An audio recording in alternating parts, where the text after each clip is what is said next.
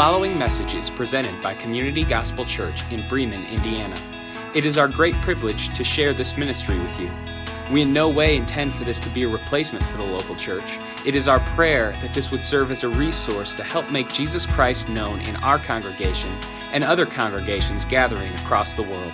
For more information about Community Gospel Church, visit www.communitygospelchurch.com.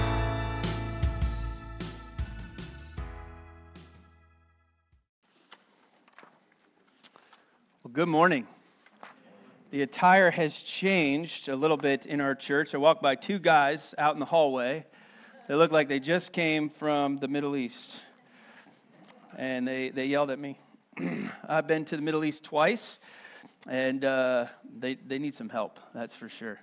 Um, but uh, it is good to be in the house of the Lord this morning. Uh, we are in Second Thessalonians, right hand side of your Bible, and uh, we are looking at uh, this little book.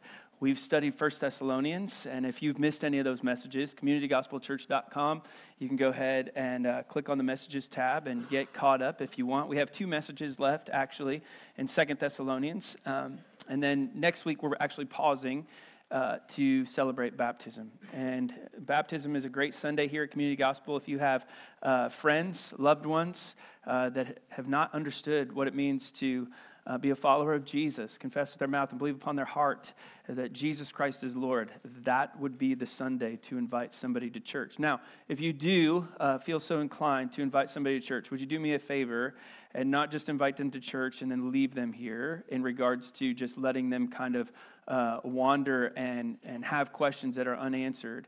Um, by all means, sit next to them, explain to them what we're doing, why we're doing those things, and then would you take them out for lunch or bring them to your house for lunch and then have a conversation and just uh, talk about what did you see? What did uh, you think? What were things that were going on?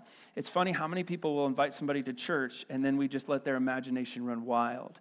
And it is our opportunity and obligation as we invite people into the fold, what it means to become a child of God to explain to them what we're doing. So, on the slip, even, you will see uh, that we have all of our order of service. This is a great time for you to explain to somebody what we're doing and why we're doing it. So, uh, that, is, that is something that is huge for our people. We are called uh, to teach one another, and that's, that's part of that process.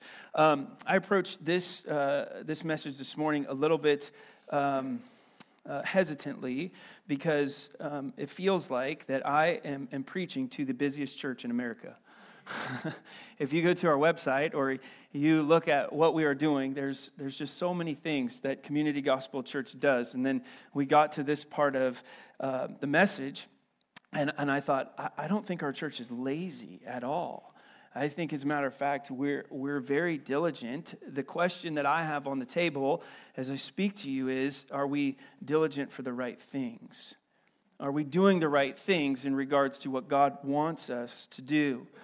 Um, J.C. Ryle, who is one of my favorite Puritans, said that many would like the glory, but have no wish for grace. And many people want the wages, but they don't want to do the work. Many people uh, want the harvest, but not the labor, the reaping, but not the sowing, the reward, but not the battle. We come into a relationship with God through faith in Christ, we realize it's going to take some work. This is not a faith that we just sit and consume, this is one that we also contribute to. And while believers are often excited about the idea of Jesus coming back, we've been talking about that in the text, 1st and 2nd Thessalonians, few people pay attention to the problem of the lethargicness in waiting for the second coming of Christ.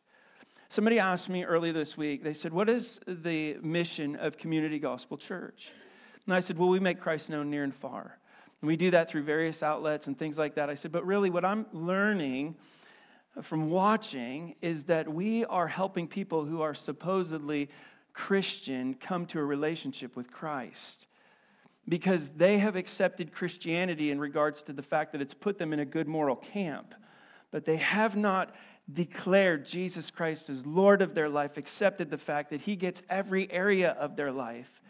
It's different from having a head knowledge about who Jesus is. The demons and Satan himself believe that Jesus Christ rose from the dead, but they do not populate eternity with Christ.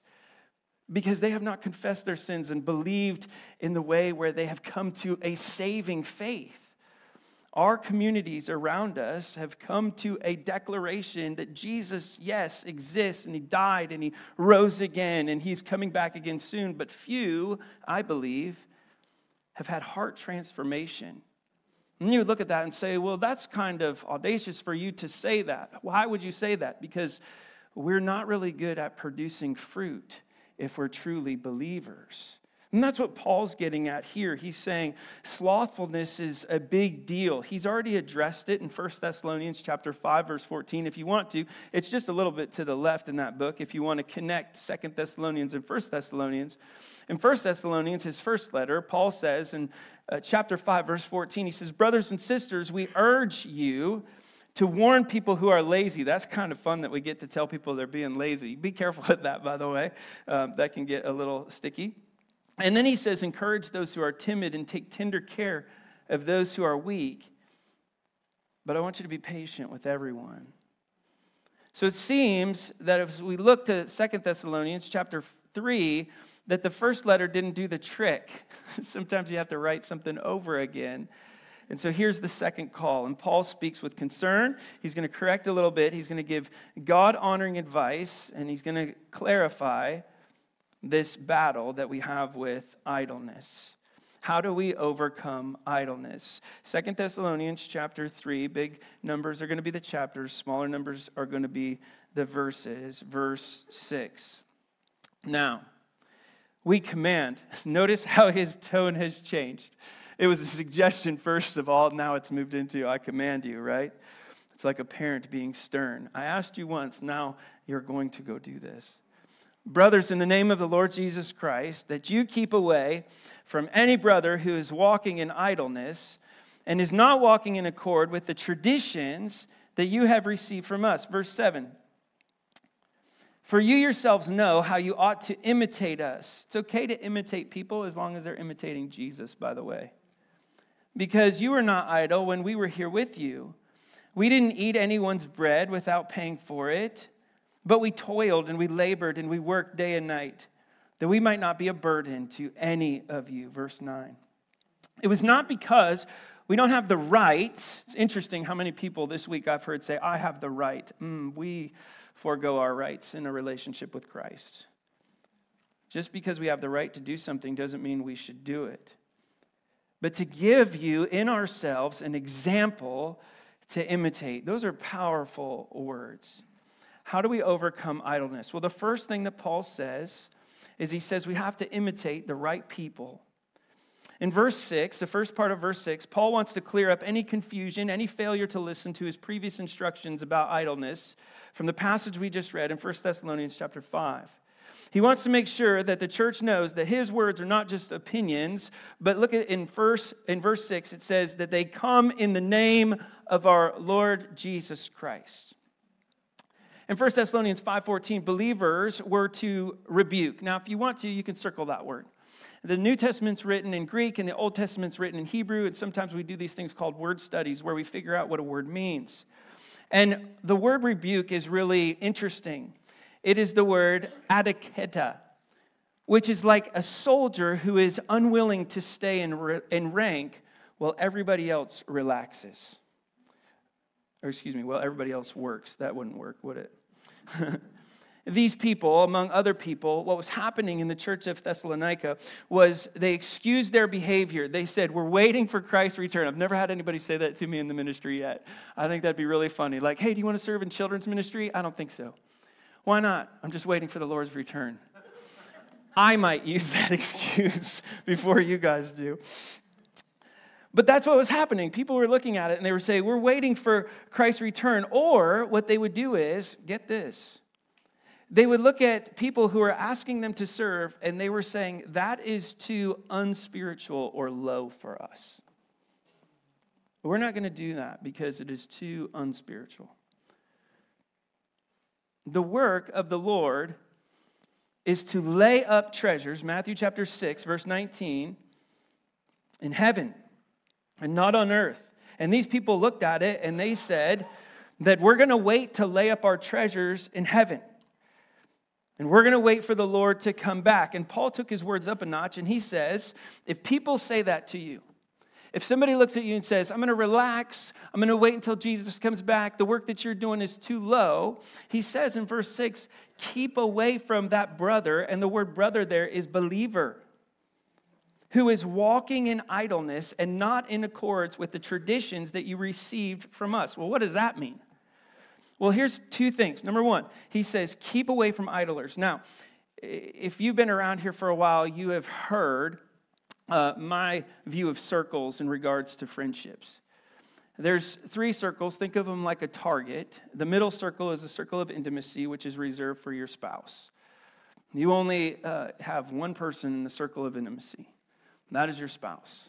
Then beyond that circle, you have what is called the circle of influence. Jesus had 12 guys that he influenced, and he allowed them to influence him to a certain extent. You're not Jesus. I think you could probably do three to six well. And here is what we're talking about here in regards to that middle circle the people who influence us. The, another circle on the outside of it is our circle of concern, and that is reserved for people who don't know Christ and we're concerned about them. And Paul says, in regards to that middle circle, that circle of influence, if there is somebody who is walking in idleness, they need to move outside of that circle into the circle of concern. This doesn't mean we excommunicate a lazy believer, but instead we withdraw from fellowship with them. What Paul's saying is, he's saying, cut off their support. If you look at verse 11 in chapter 3, he says, These lazy people refuse to work. And not only do they refuse to work, think about this church in regards to the people in your circle of influence, they meddle in other people's business. How many people do you have in your life who are prone to gossip? In the spirit of love, the best way to deal with somebody who meddles in somebody else's affairs, that's Proverbs 26, by the way, is to not talk to them. Don't give them anything to meddle about. When one finds themselves with nothing to do and hearing uh, nothing in regards to meddling, the hope and prayer here from Paul is that they'll find a more constructive use of their time. If you are around people who are gossiping, your job is to stop talking and to walk away. If you are around somebody who refuses to work, your job is to stop talking and to walk away. And Paul says you should imitate people who work hard. So think about that circle of influence. Who is in your life who's a hard worker? In 1 Thessalonians, Paul describes how he and Silas and Timothy, remember, there's that we, try, there's, there's three authors here, who worked during their stay in Thessalonica. Where do we learn about that? Well, that's 1 Thessalonians chapter 2. It says they weren't idle, but they worked in their giftedness. Paul was a tent maker, he was really good at it too. He could have probably worked for uh, Coleman or something like that in regards to uh, an industry if he were alive today. But he didn't take food. Look at verse 7 and 8. It says, He doesn't eat anybody's bread or lodges without paying for it. Why? Because he doesn't want to be a burden to anyone, but he wants to pay his own way, especially since the Thessalonican church is young. There's a lot of immature believers here, and Paul doesn't want to take advantage of them. Now, Paul and all of the other missionaries, they they had the right to expect lodging and food in exchange for their ministry. As a matter of fact, they did it previously. In Luke chapter 10 and 1 Corinthians chapter 9, most traveling preachers did exactly that to live, and there's nothing wrong with paying your pastors. John, amen? All right. Just hoping you're still there. In Philippians chapter 4, Paul did just that. He accepted gifts from people. But here, he chooses not to because he wants the gospel to spread for the right reasons and it not to be hindered in its progress. Now, notice this. Paul says if accepting food and lodging hinders, hinders the effectiveness, then we waive our right and will pay our way. That should be the same with us and for your friends and for your friends' friends. That if we are in a place and a position where the gospel is hindered, then we will waive our right to do so. I would challenge you in regards to the consumption of alcohol.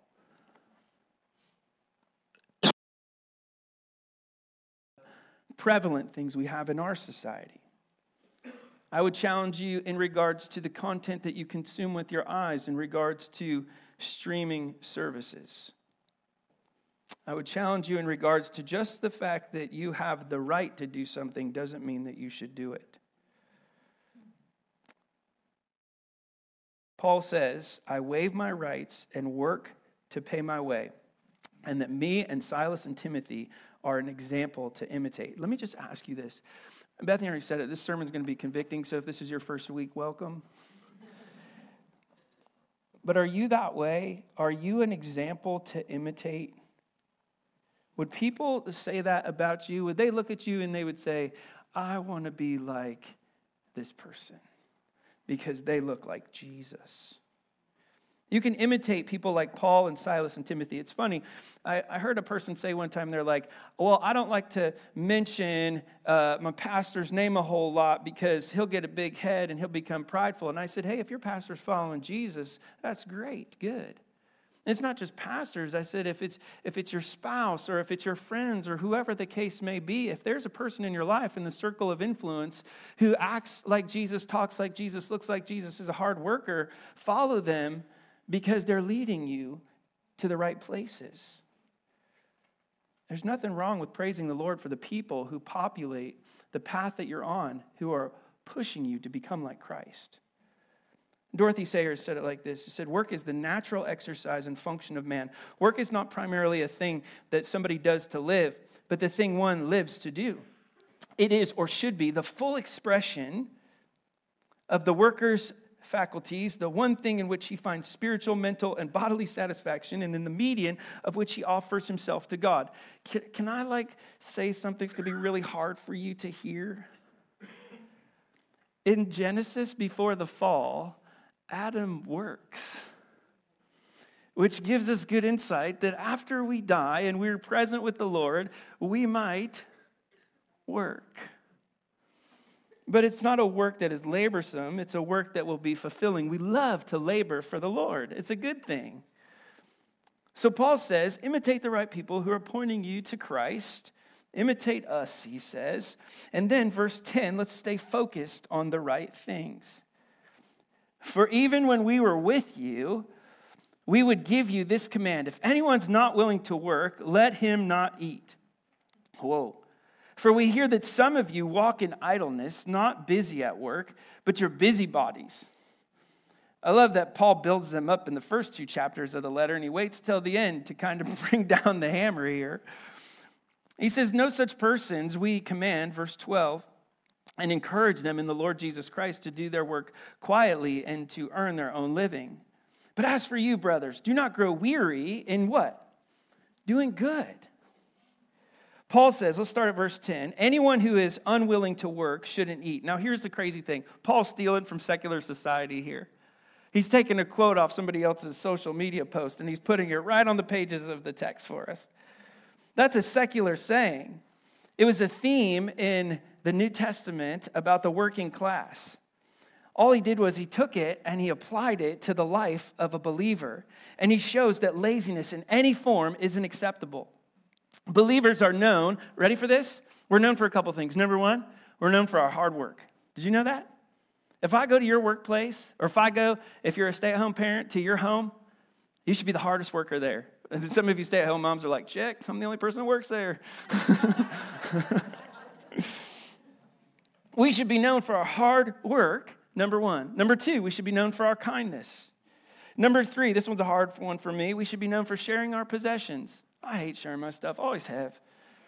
Number four, we should be known for our willingness, willingness to take care of people and not take advantage of them.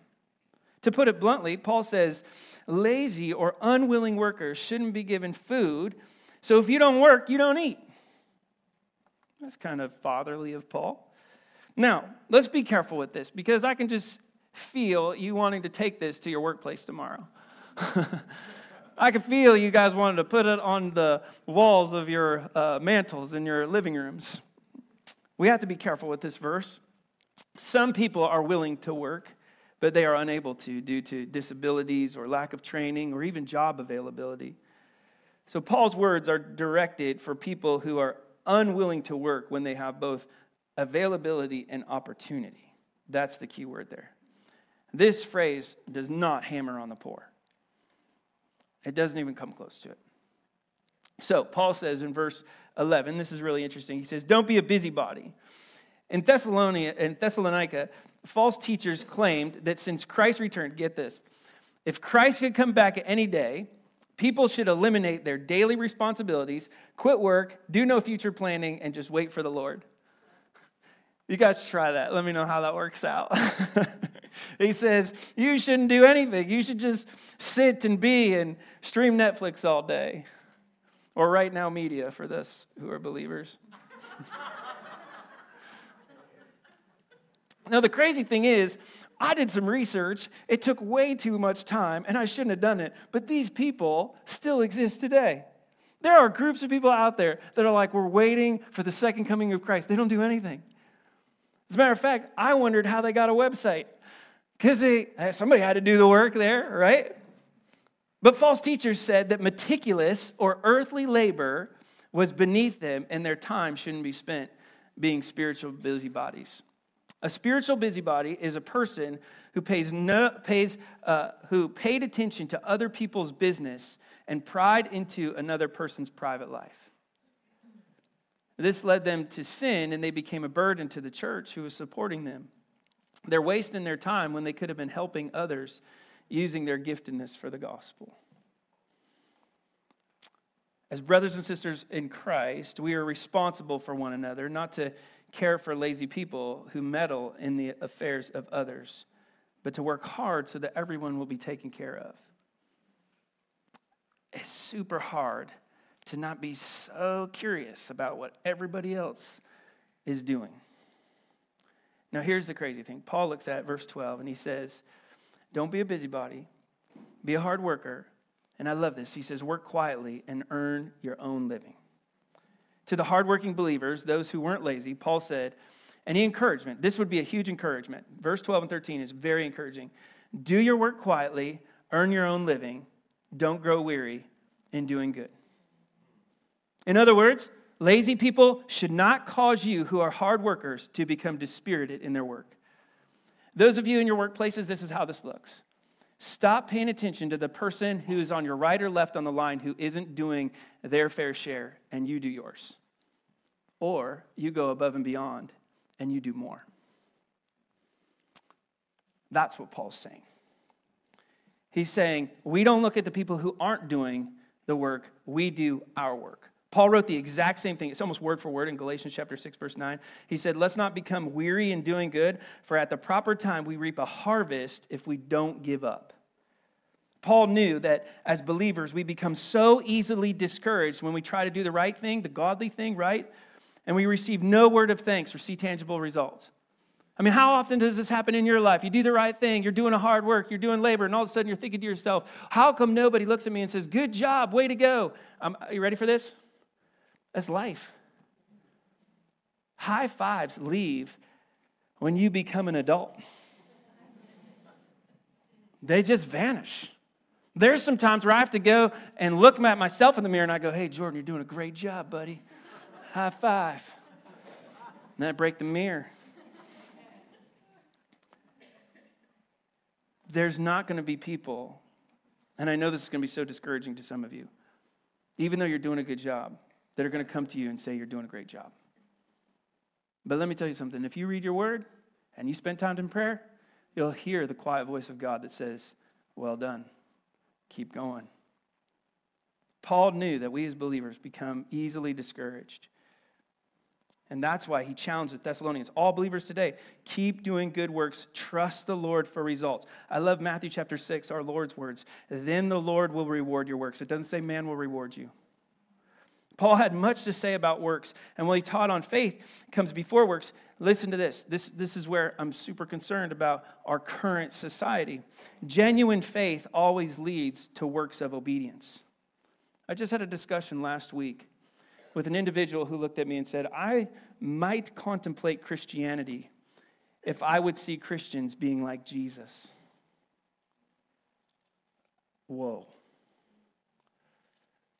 They said, The majority of people I see who call themselves Christians are the laziest people I know. We're saved by grace through faith, but with an expected result. I know you know Ephesians 2 8 and 9, but I think we miss verse 10. It is by grace that you have been saved through faith. It's not of yourselves. It's the gift of God, not by works, so no one should boast. For we are God's workmanship, created in Christ Jesus to what? Do good works. We're created to do good works, which God has prepared in advance for us to do. Good works is work. but when we work for the Lord, it's not laborsome. We're not saved by works, but we are saved to do good works. And we do good works, we don't give up, no matter how tiresome the work or annoying the recipients are, or the lack of applause that we get. We labor for the gospel of Jesus Christ. Man, this is an encouraging sermon. I'm glad I came to church this Sunday, right? Paul, any, any encouragement? Yeah, verse 14. If anyone does not obey what we say in this letter, take note of that person, have nothing to do with him, that he may be ashamed. Do not regard him as an enemy, but warn him as a brother. Verse 16. This is the, the encouragement right here. And the Lord of peace himself will give you peace at all times in every way. That's encouraging. That's so encouraging. The Lord will be with you all. Paul is so good at rebuking people and then just picking them back up after he does it. I'm horrible at it. he says, let's maintain, watch this. Don't be idle, imitate the right people, stay focused on the right things, maintain a spirit of discipline.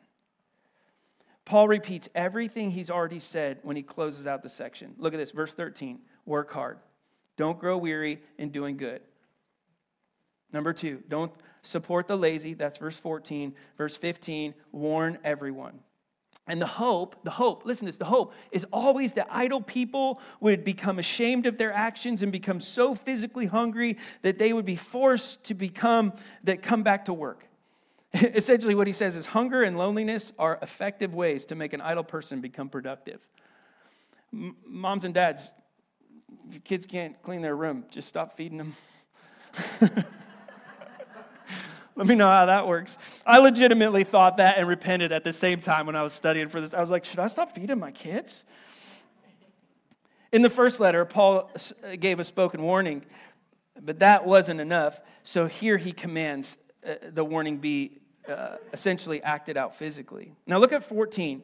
I love 14. It says, take note of that person. In the Greek, at, uh, that's one word. It means withdraw or not keep company with that person. Take that person out of your circle of influence and put them into your circle of concern. Now, the purpose of this is to cause them to be ashamed. We're not good at this as believers. Like, as a matter of fact, like this doesn't sit right with us. We're like, isn't Jesus like about love? Well, you got to understand your definition of love, all right? Love is, uh, it can be very warm, but love can be tough.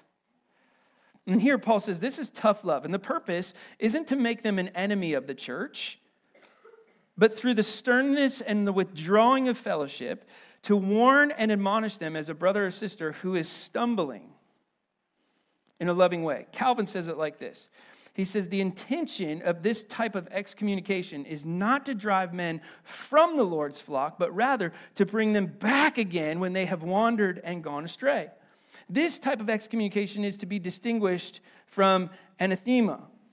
And basically, what he's saying is, he's saying, we can still love people even though we distance ourselves from people. And we have to communicate to people why we've distanced ourselves from them. When you follow Jesus Christ, let me just tell you this for the young believers here who just come to know Jesus. Your friendship circles will change immensely. People who you thought were going to be your friends, they're not your friends anymore. People who you thought were going to be close to, they're not going to be close to you anymore.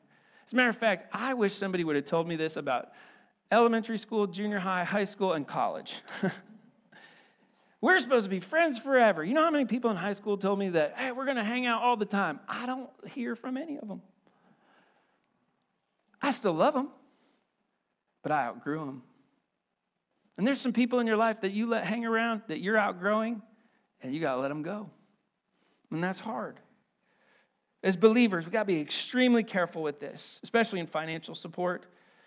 Some of you who are family members, you're supporting somebody who's very apathetic or lethargic, and you got to cut that person off. That's tough. People in Thessalonica had no doubt family members who they supported financially, and they were becoming a drain on them. Paul essentially says it's time for you to cut them off. And he's not advocating for coldness or cruelty. These people aren't our enemies, but more they were just misguided and mistaken. And we don't throw these people out of the church, but we give them a good dose of tough love. Tough love is not preached a whole lot in the pulpit. But that kind of love should be shown to a believer who needs to be warned. The same is true with somebody who sins. This is how we sharpen one another. This is the iron sharpening iron. This is the tension that is needed. So basically, we tackle laziness head on. We put in the effort and the hard work, we walk and we pray. So, how do we do this? How do we overcome apathy? Well, here's the deal. If you're in that camp, if you're idle, right, and you find yourself, you're like, I'm kind of lazy. First of all, that's hard. When you see that, you think to yourself, oh, I'm in trouble. What am I supposed to do? Let's start by becoming active and obedient. Whether that's in reading the word or spending time in prayer, or maybe it's serving in the church. Maybe you're here and you're thinking to yourself, I don't contribute, I just consume. Well, let's work on contributing and what that looks like.